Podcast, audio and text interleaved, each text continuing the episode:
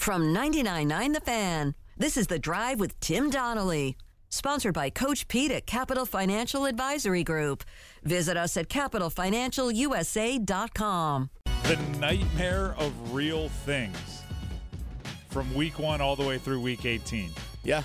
A way of words, putting it so eloquently.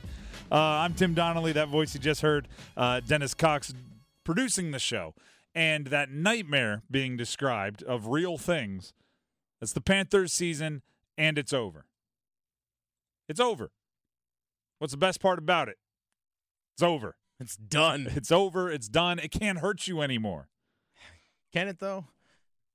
No, no. It's uh, Scott Fitterer was fired today. That's the general manager. The, the the coach was fired in week or after week 11. The quickest firing an NFL coach has been fired in a long time after just 11 games. The next few weeks are the last chance for David Tepper to turn around his tenure in Carolina. David Tepper, the owner. But by saying that, I'm acknowledging something else right? By saying the next few weeks are the last chance for David Tepper to turn around his tenure in Carolina. What I am also saying, right? Deductive reasoning, we can get here together. There's a chance he could turn around his tenure in Carolina. I don't know how likely it is, but it's possible.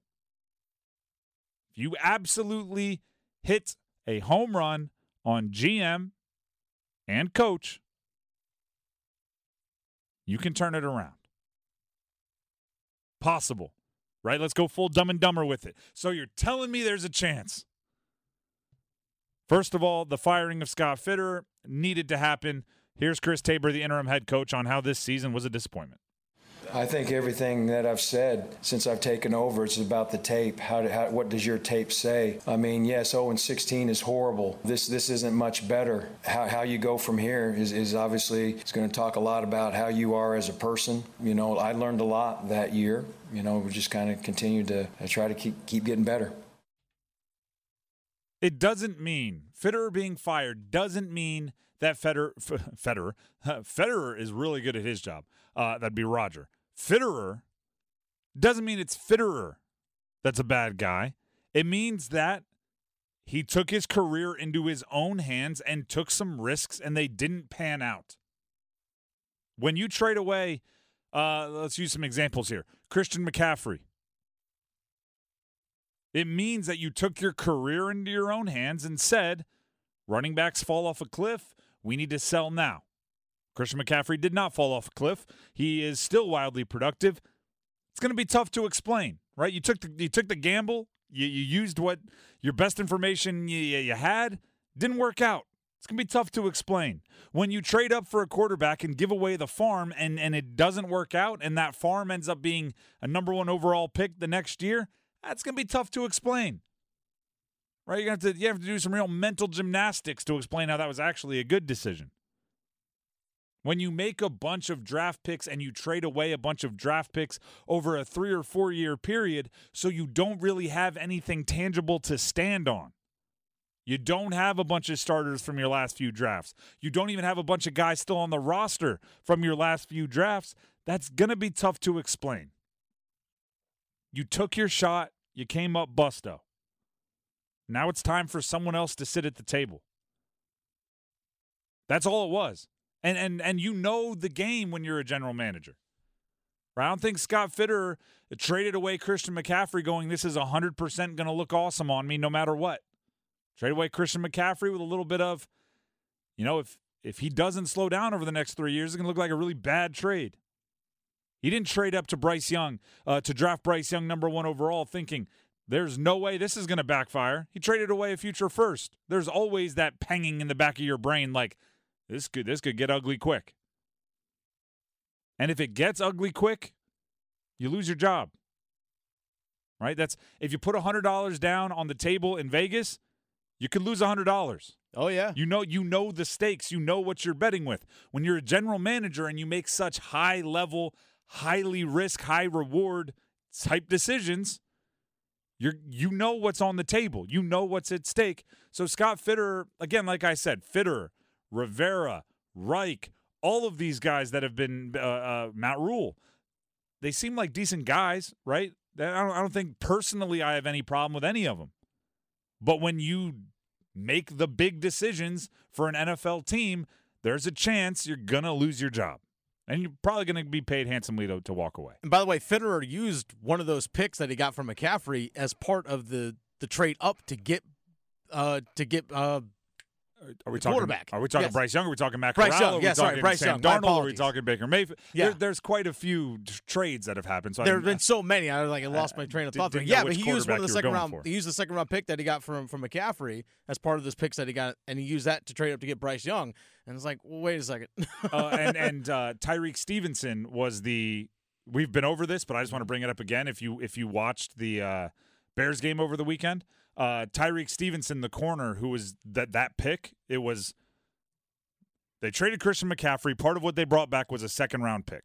They used that second round pick as part of the package to trade up and draft Bryce Young, and the Bears used that pick to draft Bryce uh, Tyrique Stevenson. Stevenson played great over the weekend yeah. made a bunch of knocked one away in the end zone from Romeo Doubs. He was he was all over the place. He's a really good player, which just makes the the, the trade looks worse. But here's the the the less talked about silver lining. This is an opportunity for the Panthers, and maybe the last opportunity under David Tepper to turn things around. For the first time since 2002, for the first time in over two decades, the Panthers have both their head coach and GM, general manager jobs vacant simultaneously. For the first time in over two decades, they can build appropriately in the positions of power. You already know who your quarterback's going to be for the next year and a half, probably minimum. So you go into those things with what you go into the interviews for your GM, for your coach, with what are your thoughts on Bryce Young? How do you fix it? How do you get him back up playing to the, the quarterback that we thought he was when we drafted him? And and you use those answers, make sure they're in unison, the core, uh, the the head coach and the GM, and you can build everything in that that alignment that we've been talking about all year. Get the four horsemen of your franchise owner, general manager, head coach, and quarterback on the same page for the first time in at least five years. Minimum. For the first time since it was like the Rivera Newton prime. Have everybody in their exact location, believing in each other and trusting each other. So almost nine years. Oh, gosh, it is it that long? Is it 2024 already? It is. Believe Goodness it or not. gracious. But as we talked about earlier, when you you play big games, you know the stakes, right? If you don't get it right this time, you are Washington under Dan Snyder.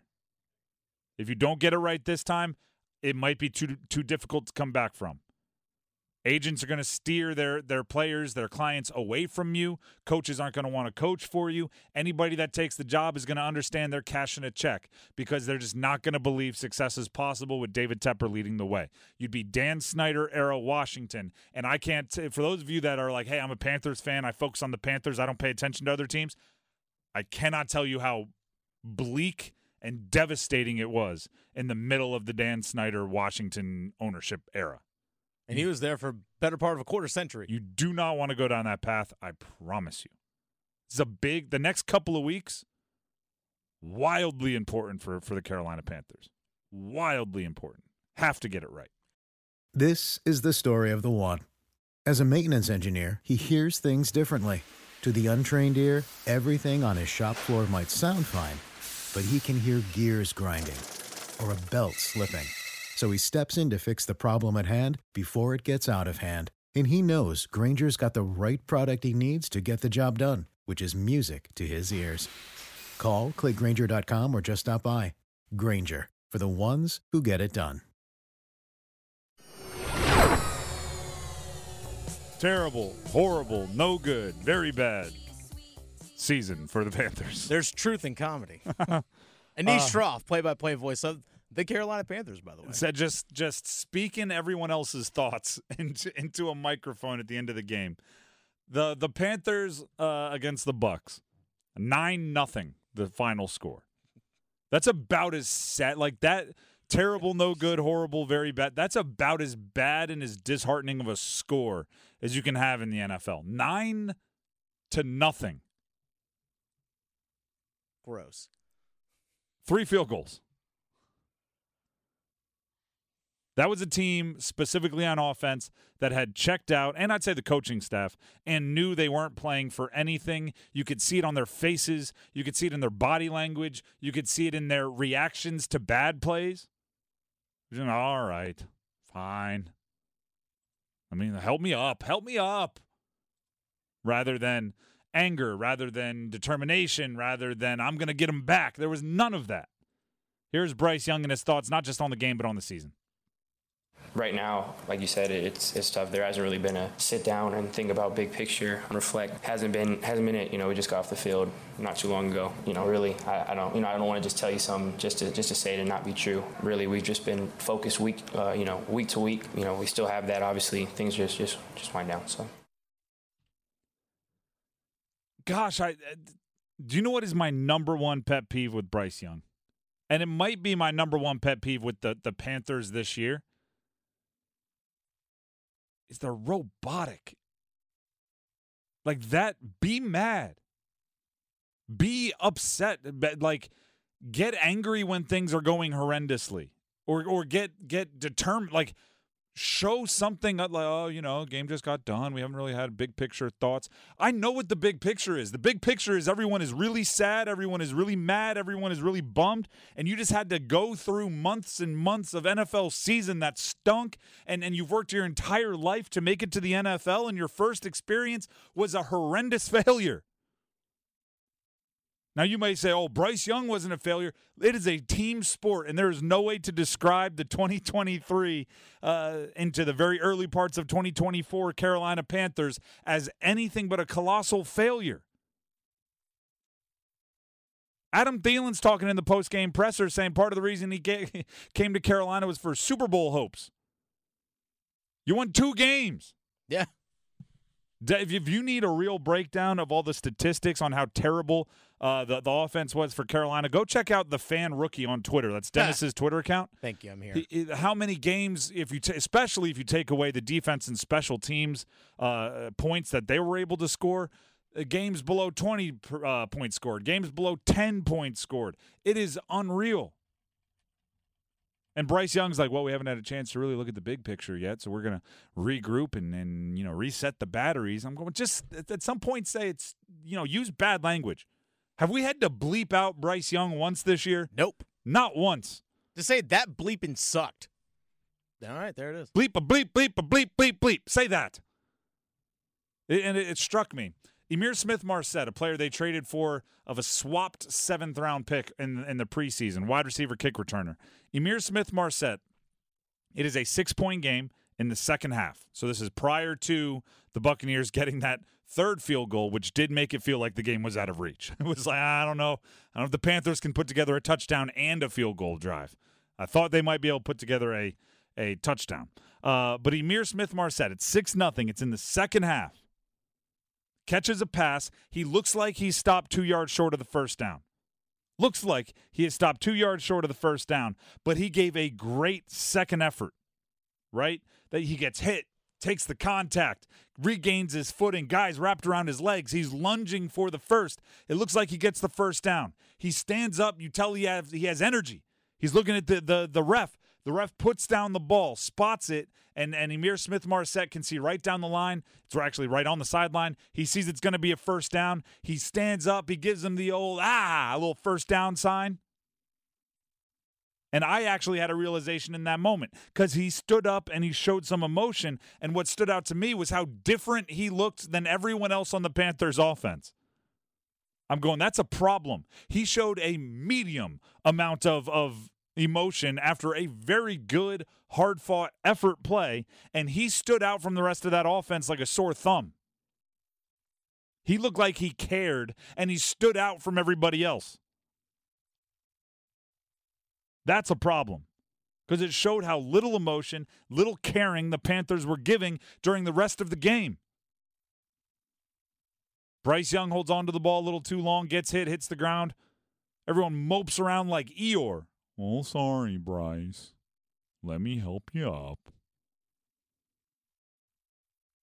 Bryce was was given no help, looked like he expected no help, and because of that was was getting down on himself a little bit. There are a few times I mean the the the offensive line did as much as you could expect that offensive line to do, and he was just bouncing in the pocket, waiting, waiting, waiting. I'm going to throw it away, run, move, do something.